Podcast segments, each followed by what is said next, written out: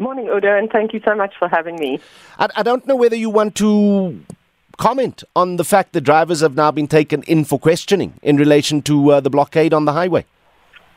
You know, it's it's um, a difficult, as you say, a chestnut, and until we have effective legislation and effective policing, this is not going to go away. Um, because I'm not convinced that the majority of drivers have issues around foreign drivers being um, employed. I think it's a very small percentage, and it is being used to disrupt our economy.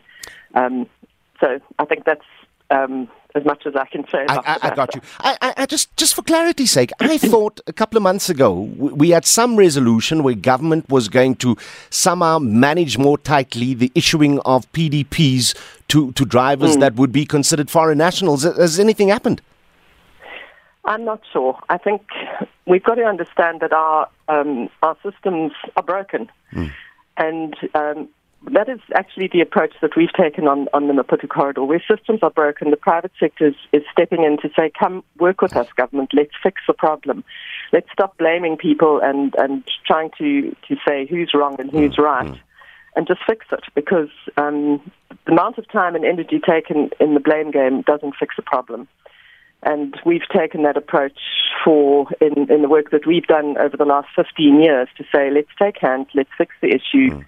Private sector is very willing to work with government, and we've seen government's willingness. And sometimes government is at a loss to know how to um, deal with issues um, because of the incredible pressures they're under from all all kinds of areas. Now, Bar- Barbara, h- help me understand in, in the simplest terms here. And I see mm. figures quoted as recent as 2019, where the average crossing uh, per truck took over an hour. We're now yeah. averaging, as I understand from reports, 20 hours. What what what yeah. has changed once trucks get to that border? Okay, so I think there's it's a layered question, and what one has to look at is, is a couple of, of um, issues that have impacted this. And the first is um, the capacity of um, Transnet and Transnet Freight Rail to service um, cargo exports. The first is that our rail services have not kept pace with mm. the demand. There's no way that we should have the number of trucks carrying bulk cargo on road that we have at this point.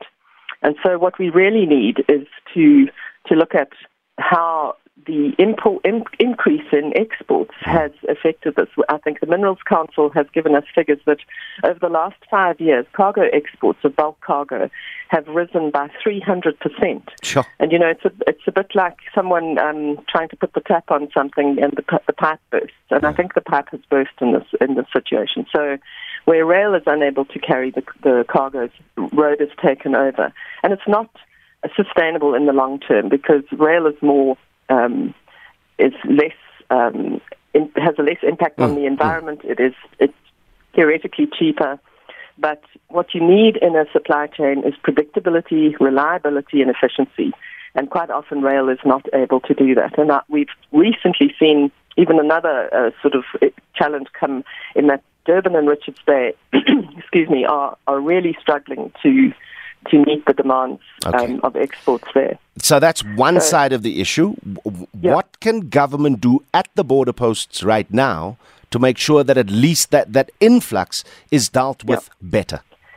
Well, you know, the thing is to open the tap. And so the tap is closed between um, 10 in the evening and 6 in the morning. And if that was dealt with and we had a 24 hour operation, we would see an immediate release. I wouldn't say that it's a magic, magic bullet in mm. the long term, but it certainly would be a release of um, the, the huge congestion, which is it's just not sustainable. Our companies, our country, our mining um, companies are, are, losing credibility, losing the competitiveness um, because of this. And it, you know, it's it's a simple solution, but what it takes is significant uh, cooperation with the stakeholders and political will. And it seems that political will is in short supply um, for various reasons, and we need that. But, we need that to open the 24-hour operation. Barbara, maybe I'm missing something here, but but surely it's just the deployment of additional people, and if more counters need to be opened up, the the, the yeah. rigging of more computers.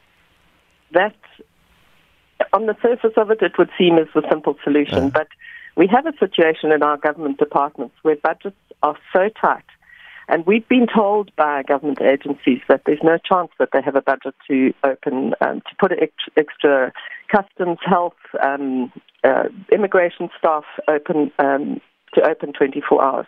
But that is a minor detail. One would, uh, you know, if one weighs up the impact that this is having on the economy, surely, it, even if one has to make arrangements with the private sector or borrow the money to open it, you would, in, in fact, um, recover that money uh, and that impact on the economy within a very short time.